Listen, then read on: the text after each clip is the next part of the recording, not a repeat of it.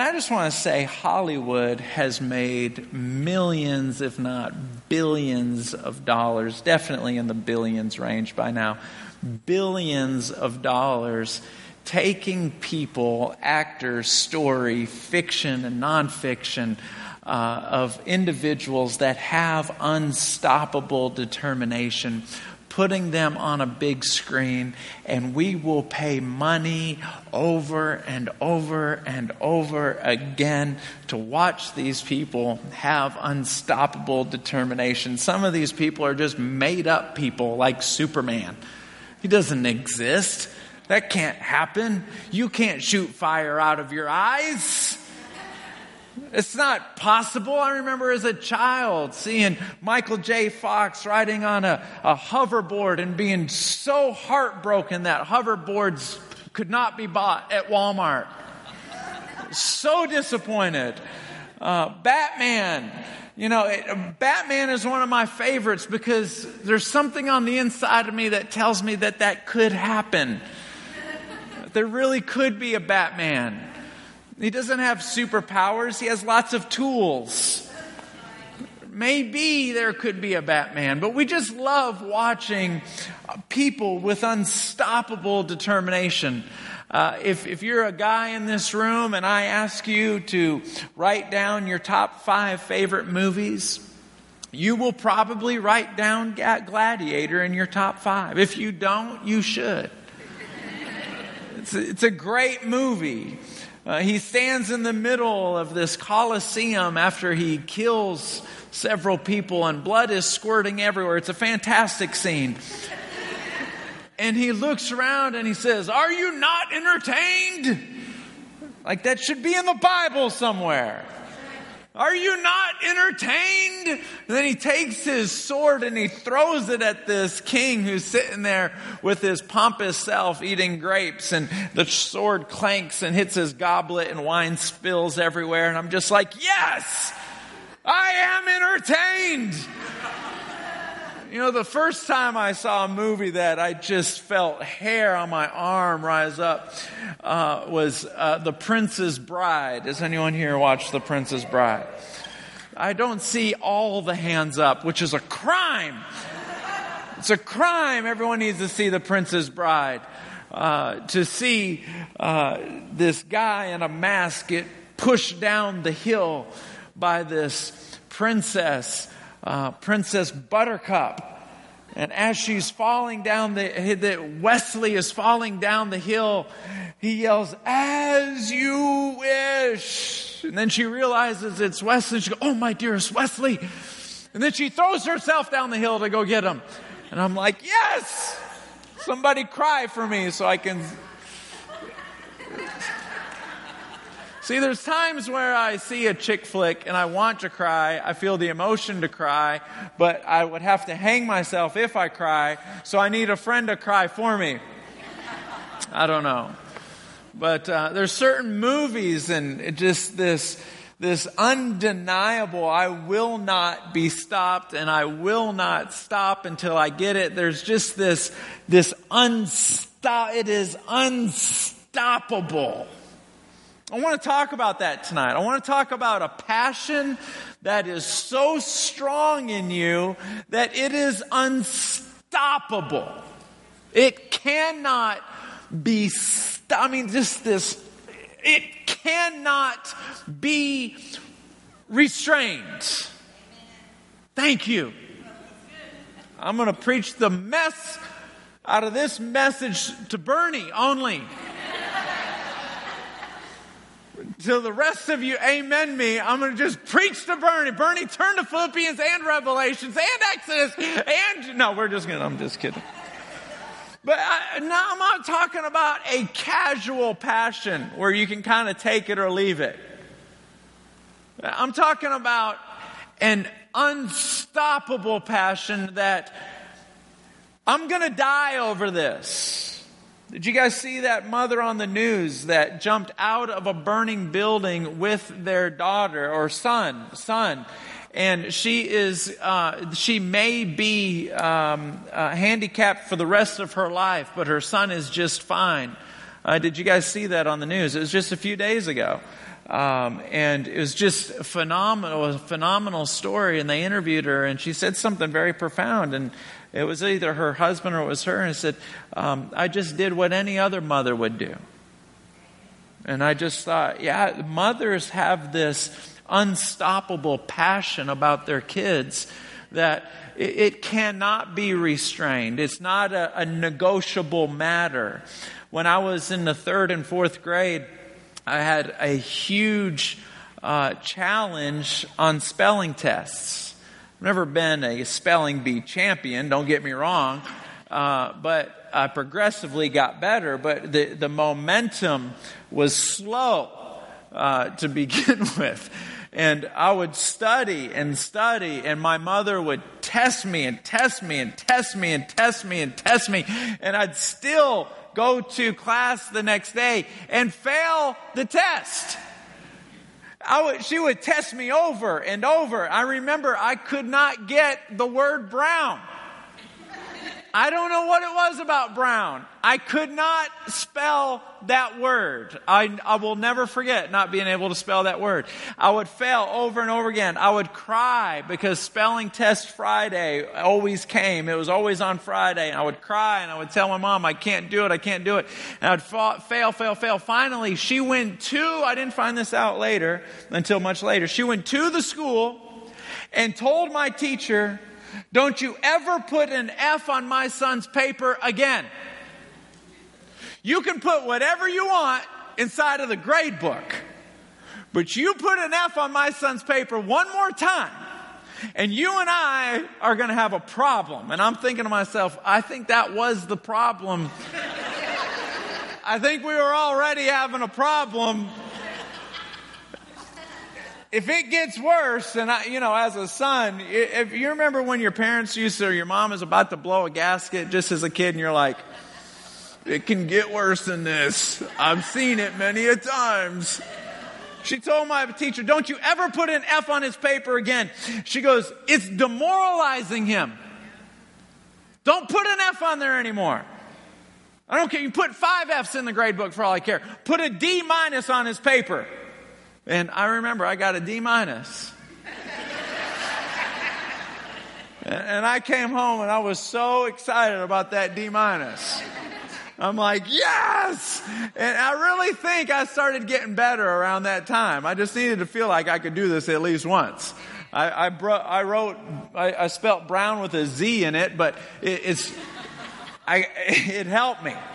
Um, but parents and mothers and uh, they just have this this unrestrained this passion and uh, and and I know uh, deep down inside of all all of us we really do love God. We really do love God. And I'm just going to take the next few moments to, to make it very practical and very easy to put um, what we love most at the top of our priority list. Does that make sense? It's like, I know you love God more than you love any, everything else, but is He at the top of the priority list? If it's not, it's not on purpose. It just kind of happened that way. Does that make sense? So we're going to make it incredibly practical. Let's talk about Paul for the next few minutes. And so in, uh, sorry, Philippians chapter 1, um, verse 20. It reads like this This is Paul speaking. For I fully expect and hope that I will never be ashamed. Everybody say, I will never be ashamed. One, two, three. All right, say it a little bit louder. One, two, three. Oh, you guys sound good. I will never be ashamed, but that I will continue to be bold for Christ as I have been in the past. What he's saying is if I stop being bold, I think that when I see him, I may be ashamed. That's what he's saying. So I'm going to keep on being bold, and I trust that my life will bring honor to Christ. So if I can just keep on being bold, when I see him, I'm not going to be ashamed, but quite the contrary. Whether I live or die, For to me, living means living for Christ. If I'm gonna live, if I'm gonna be here, I'm only living for Him. That's, that's the bottom line. If I'm, if I'm gonna be here, now watch this, watch what He says here. For living means living for Christ, and dying is even better. The only reason why, if I'm going to be on this earth, I want to do something phenomenal for God. If I'm not going to do something phenomenal for God, then I am going to be ashamed when I see Him. So I'm going to continue to be bold for Him so I won't be ashamed. This is the Frankie International version. I don't know if you guys got this at the Bible bookstore, but it's, it's usually for sale. but I, I will be bold for him. If I die, well, good for me. Then I get to be around him. So watch this, which is even better, verse 22. But if I live, I, but, but I'm sorry, but if I live, I can do more fruitful work for Christ. So I really don't know which is better. If I stay here on earth, I can do more for God. But if I die, good for me. You see what I'm saying? So his whole point for wanting to be here is to do something for him. I'm torn between these two desires. I long to go to be with Christ which would be far better for me.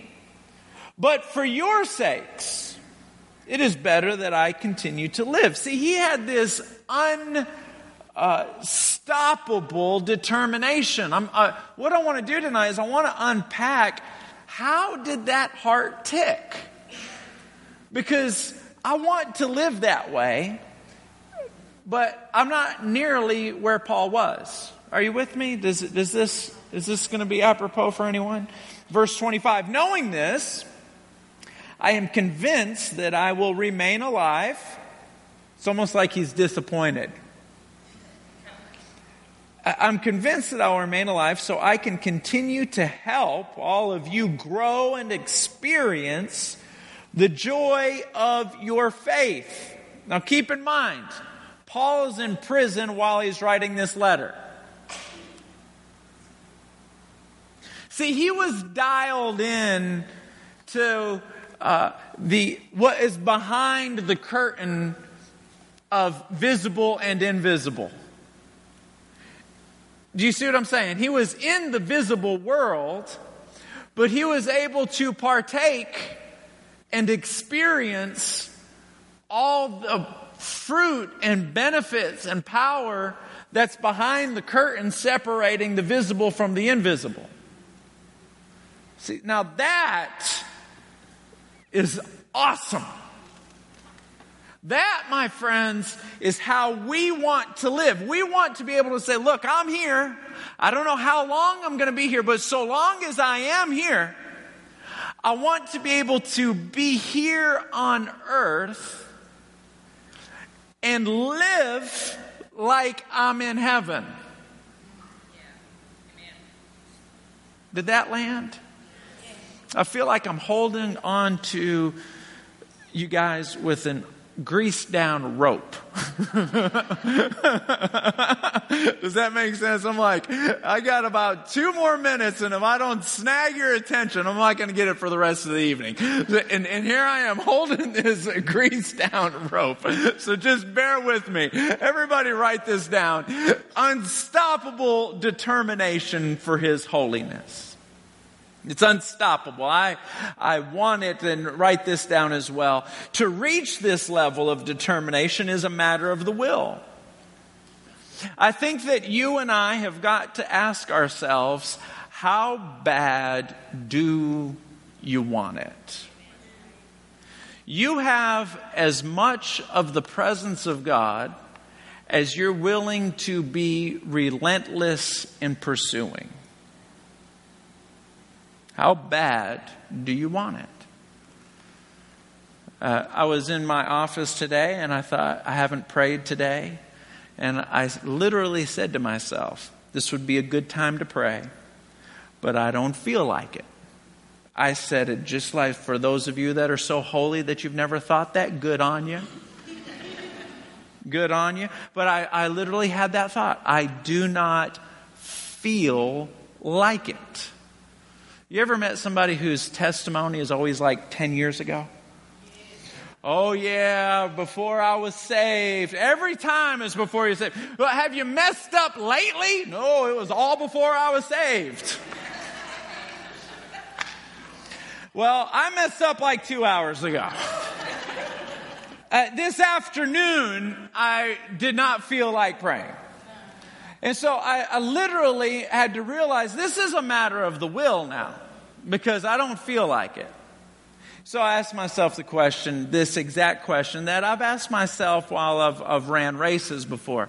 And every, inevitably, whether it's a full marathon, half marathon, a 5K, you hit this point in the race where you're just like, I don't feel like doing this anymore. Usually it's right after you start. It was a great idea until you started running. And then it's like, well, why am I, why am I doing, there's no dog chasing me. I don't know why I'm doing this. And you get out there and you say to yourself, okay, how bad do you want it? And, and this afternoon, I said, I really, really wish I was closer.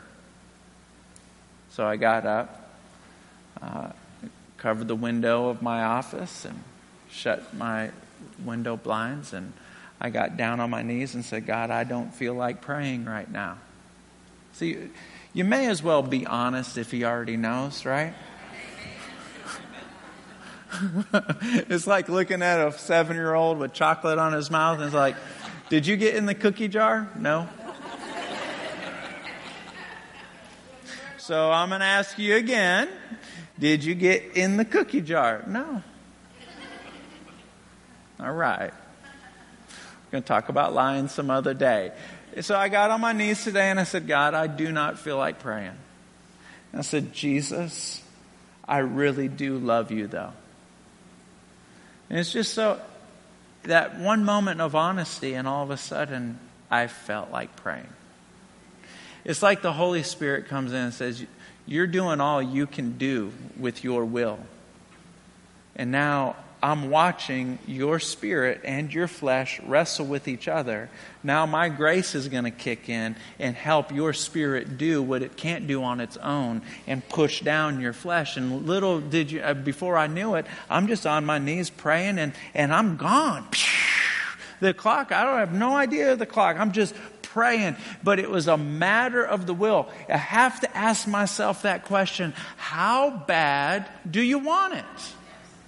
Do you want it bad enough to actually do something about it, or do you only want it bad enough to say you want it bad? Does that make sense? Some people want it bad enough to talk about how bad they want it for a really long time. I want it, so I want that. I want it, I want it, I want it, I want it. Yeah, I know you want it because you keep on bringing it up. But do you want it bad enough to do it? There's some things in my life that I really want, but I don't want it bad enough to actually do it. Like I would really like to look at the look like those guys on Men's Fitness magazine. I, I, I look at those magazines and the guys are like, and I just, so man, that would be awesome. But I don't want it so bad that I'm willing to go to the gym over it. Do you know what I mean? Are you with me now? There we go. Now, ah, I got him, Sarah. To just find you. Like, fine, where you at? Where you at? Where you at? Where you at? Where you at? Where you at? There we go. Number three. An exaggerated amount of thought and consideration for ourselves is what holds us back, holds back our unstoppable determination. It's just, it's this life that we live, um, it, it becomes too much about us and about what we want. My, my prayer life has gotten so much better this year because I spend the beginning, the beginning portion is is filled with more thank yous. Are you with me? Before it was like, enter his courts with thanksgiving. God, thank you, Jesus, for forgiving me my sins. All right, if you don't help me, now, I'm going to get to if you don't help me because the Bible says to. With many pet- petitions, is how the Bible words it. With many petitions. In other words, with many requests. Come to him with many requests. He wants a lot of requests. But I'll tell you what, when we enter his courts with thanksgiving in his heart, before we get to the requests, and I'll tell you, when I learned to go into his courts with thanksgiving, my, start my prayers, Lord, I love you so much. I thank you. All right, now let's talk. But now, here lately, it's been I'm just going to, everything I can think of, I'm going to say thank you for. Everything I can think of. I thank you for this shirt on. It'd be so awkward if I didn't have it on right now.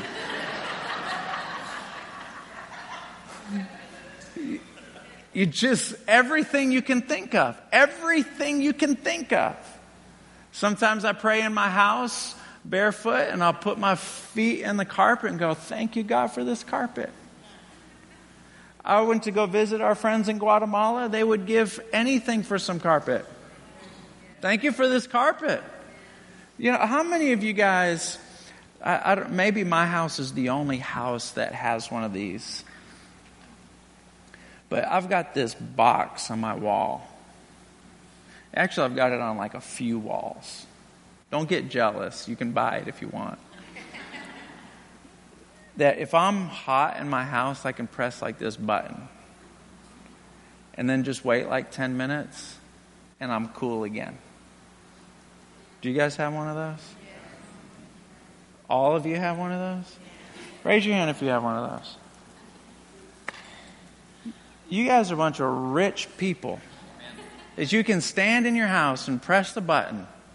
Man, I'm rich. I can stand in my house and press a button, and all of a sudden it's cooler.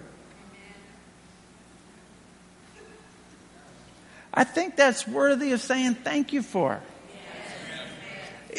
I think every once in a while, when we forget to say thank you for those things, that a little Hurricane Katrina comes around knocks out our power for about two weeks. When our power came back on after Hurricane uh, Ike, I started crying.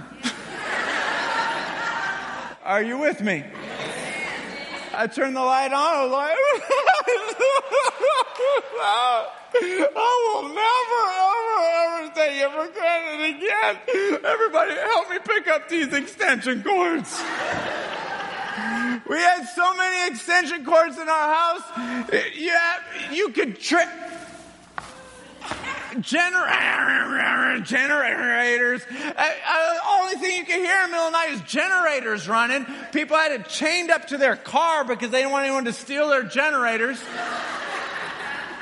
Just like, man, we can just come into his presence and just say, I love you, I love you, thank you, thank you, thank you for this ring, for this watch, for the trees. God, I really, uh, this thought crossed my mind, I think trees grow up because there's something inside of trees that's reaching to you. Now that may be absurd, but it's just the way I'm thinking. I think you're just so great. And we get so swallowed up in worshiping him that in the process we can get smaller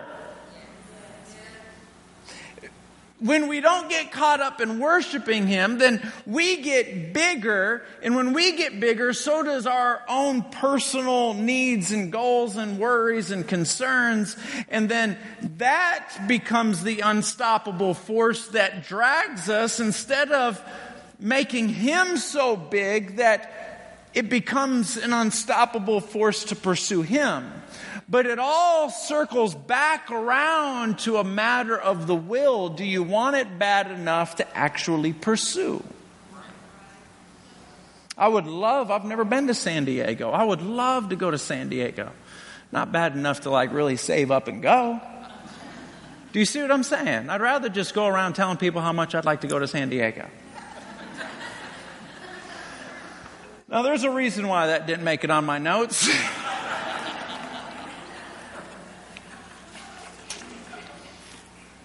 I'd like to give you a few points real quick.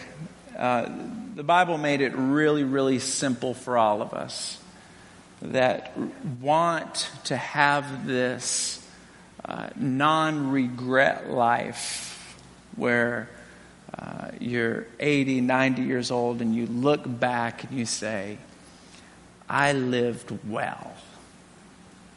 I, I, I lived well. The Bible made it very easy.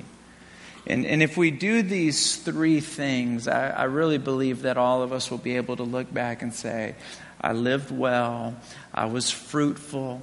When God sees me, He's going to say, Well done, my good and faithful servant if, if I just do these three things, and, and, and by the time I get through these three things, you're going to say to yourself, the term is called a hindsight bias. Has somebody ever said something that's so simple that after you heard it, you said, I think I knew that? Do you know what I'm saying? that's hindsight bias. You're saying you know what you say. No, I'm just kidding. But it's, it's just, it, it's going to be so simple that you're going to look back and you're going to say, that is so simple. Those three things are so simple.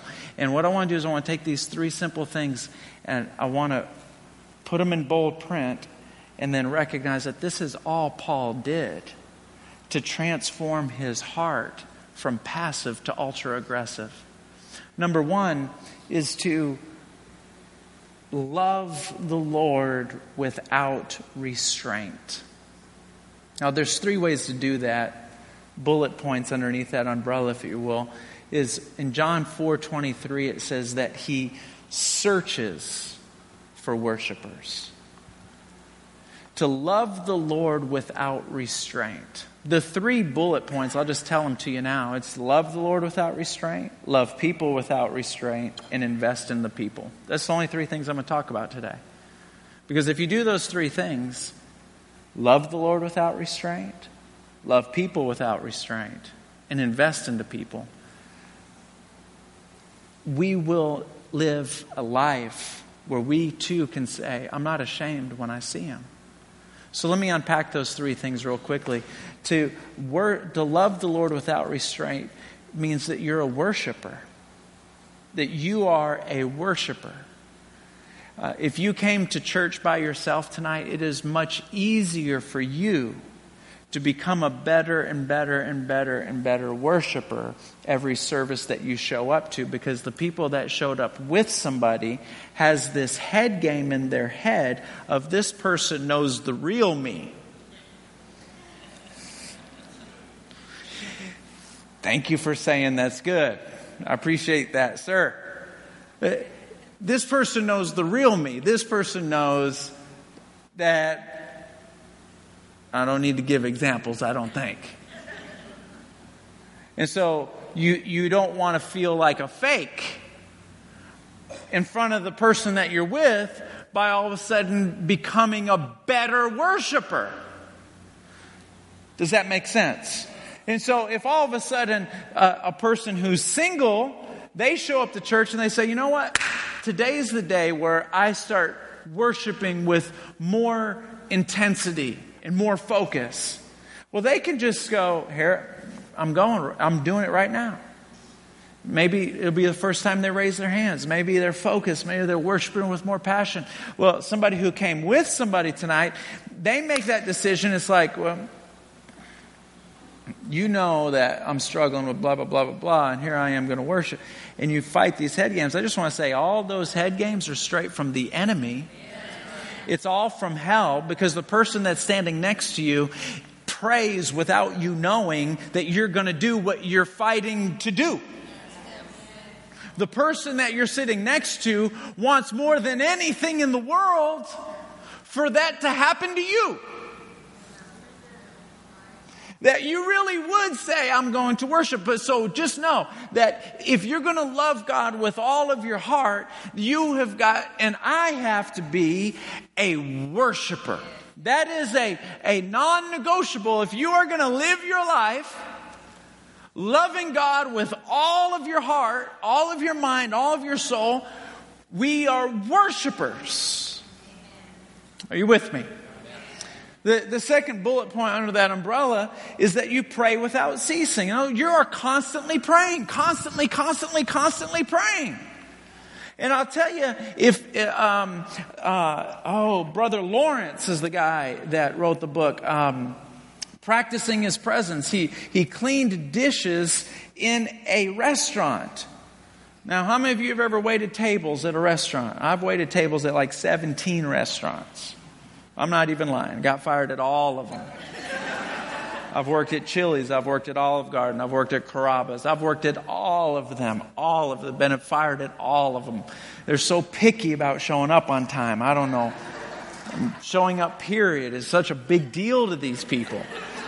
So I've been fired I all Cassoulet, which was my favorite restaurant. I've been fired at all. I know the menu of all of them. I know all of them, and and I can tell you this: when you work at a restaurant, you'll remember two things for the rest of your life. You'll never stiff a waiter or a waitress again, even if they're bad. You just give them, you know, something. But you never stiff them again. Number two, you think to yourself, any job I have, I need to be grateful for because the person that's washing dishes in the kitchen has the hardest job. They're in the top five of restaurants. And if any of you wash dishes at a restaurant, you need a raise. I don't know what you get paid, but you need a raise. Because there is just dirt and food and nasty everywhere. And the guy that wrote this book, Brother Lawrence, he wrote one of the best books ever written called Practicing the Presence of God. And he would say that as he washed dishes, he would wash dishes with the Lord. Everything he did, he did it with the Lord. So I was brushing my teeth the other night and I was thinking to myself, God, I want to be closer to you more than I want my teeth to be white. Now, why would that stupid prayer cross my mind? Because I was brushing my teeth. I was cleaning a fork and the dishes. And I said, God, I was trying to get some food that wouldn't come off. And I had my thumb, you know, the, the thumb trick with the, get, the food that won't come off. You know what I'm saying? The, the, everyone knows the thumb trick. And I'm saying, I want to be closer to you more than I want this food to come off this fork. Every, it just never stops. It never stops. Whatever you're thinking, you pray without ceasing. So you're worshiping, you're, you're praying, and you're fellowshipping with the Holy Spirit. It's so interesting. In Second Corinthians, uh, Paul is talking to a church, and they are having some major problems. That church in Corinth were having some major, major major problems. We don't have any problems in our church. I don't know. I, we just have nice people. And it's not by accident. I pray about it, actually. I really do. How many of you have been a part of celebration long enough to realize, wow, this place has a lot of nice people compared to some of the other places I've been? Go ahead, raise your hand. And you've noticed it. It's like, man, you've actually noticed it. Don't humor me. Raise your hand. You've actually noticed it. You see what I'm saying? I've prayed for that. It's not by accident. I pray, this is my prayer all the time. I say, God, only let nice people in our church. I really do.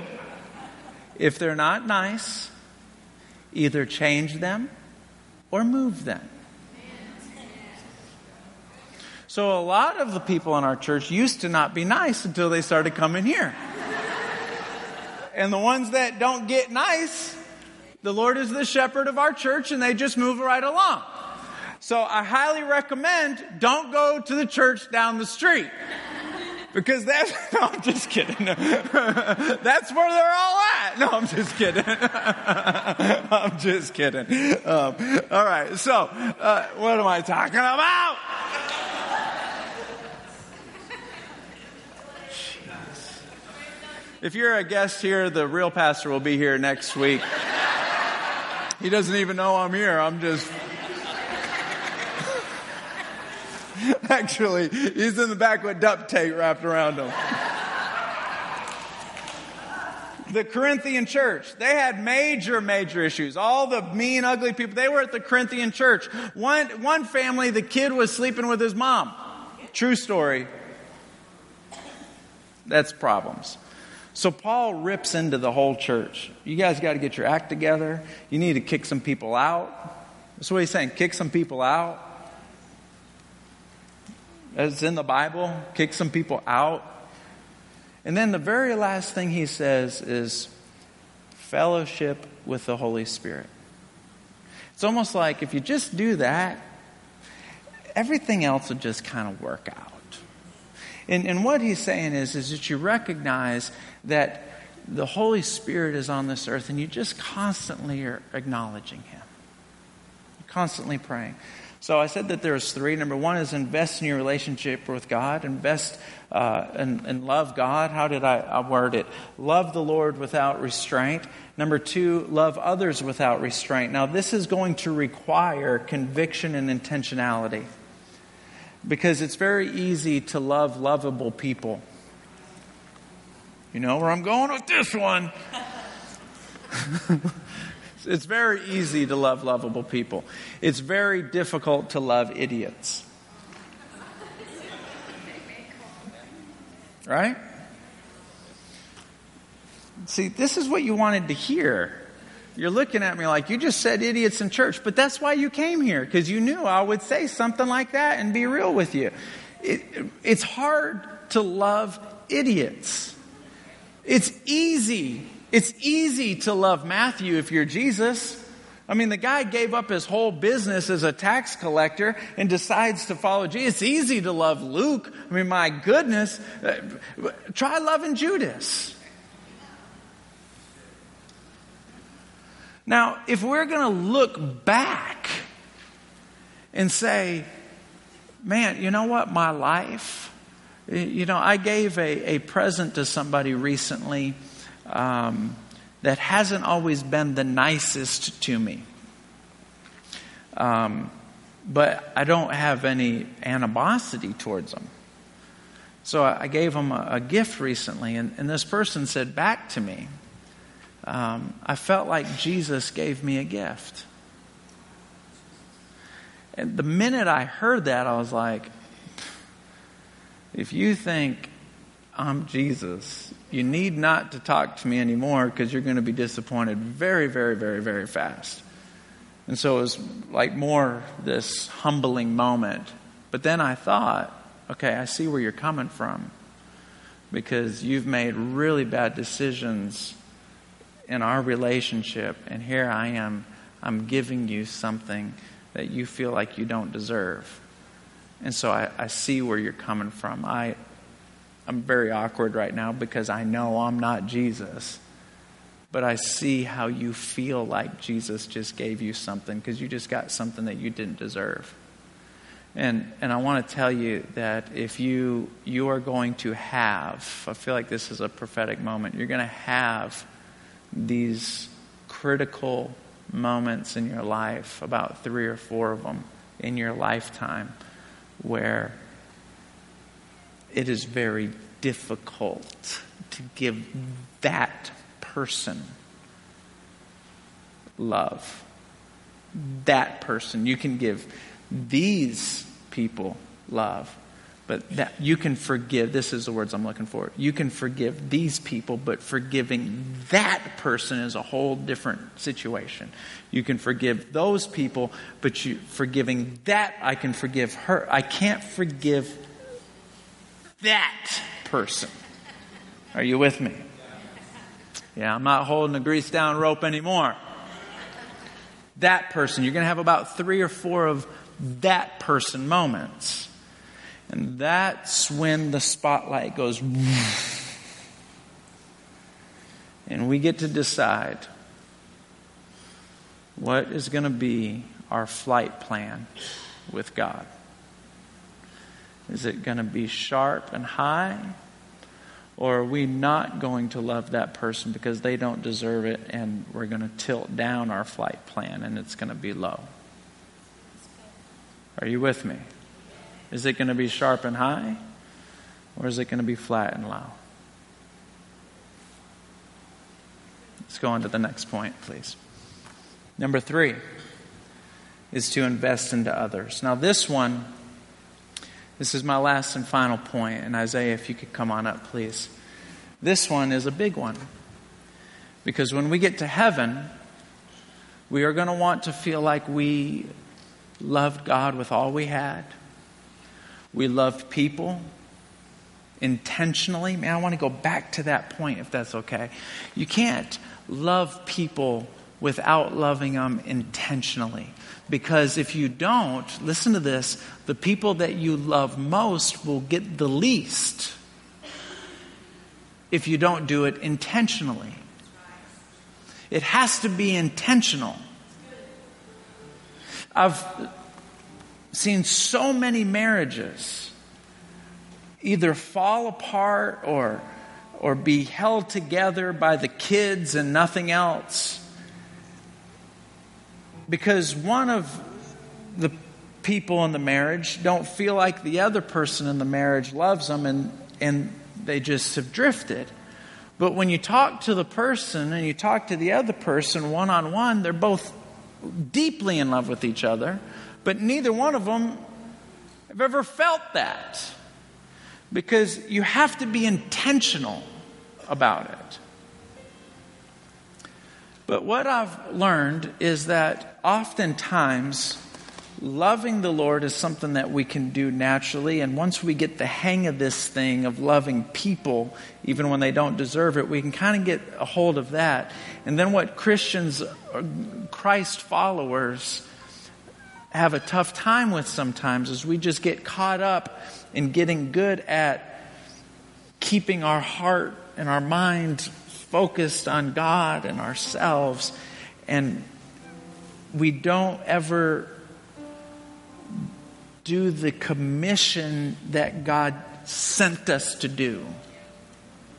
Does that make sense? It's, it's like there's a, a, commissioning process. I am sending you out. I'm so happy you're my son. I'm so happy that you're my daughter. Now I'm going to send you out like sheep amongst wolves. But when I send you out, I'm with you. And this is what I want you to do I want you to teach them my commandments. It's the Great Commission. I want you to teach. I want you to go out. I want you to tell people. I want you to go tell somebody. And this is eh, what I've, what I've noticed is when somebody first starts going to church for the first time and they just got a relationship with God recently, they're so excited about it that they do the Great Commission because they can't help it. They're so excited about it. And then after they get mature in the Lord, then that begins to decrease. And then it just becomes about them becoming a stronger person in their relationship with God.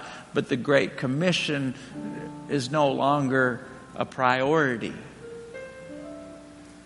And that's a scary thing. It's a scary thing. It's a scary thing when we're self consumed with ourselves. Because then what it ends up being is we end up being a holy huddle. We're going to come together and we're going to talk about how we can, who are already going to heaven, can be closer to Jesus before we get there. And, and that's all we talk about and think about is how can we be closer to Jesus before we go live with Jesus? How can we, we be closer to Jesus before we live with Jesus? And how can we get Jesus more in our lives before we go live with Jesus? And, and that becomes, and, and do you have any gifts that I can move in? And do you have any fruit? And it becomes about me and, and, and, and all around us. The commissioning process isn't taking place. And, and telling people about the Lord is only telling your story. That's all it is. Just say why you love the Lord. And if we can do those three things, we will back up. And like Paul said, I'm not going to be ashamed when I stand before the Lord. Those three things are very, very fundamental in the faith. And God will give you the grace to do it if you desire.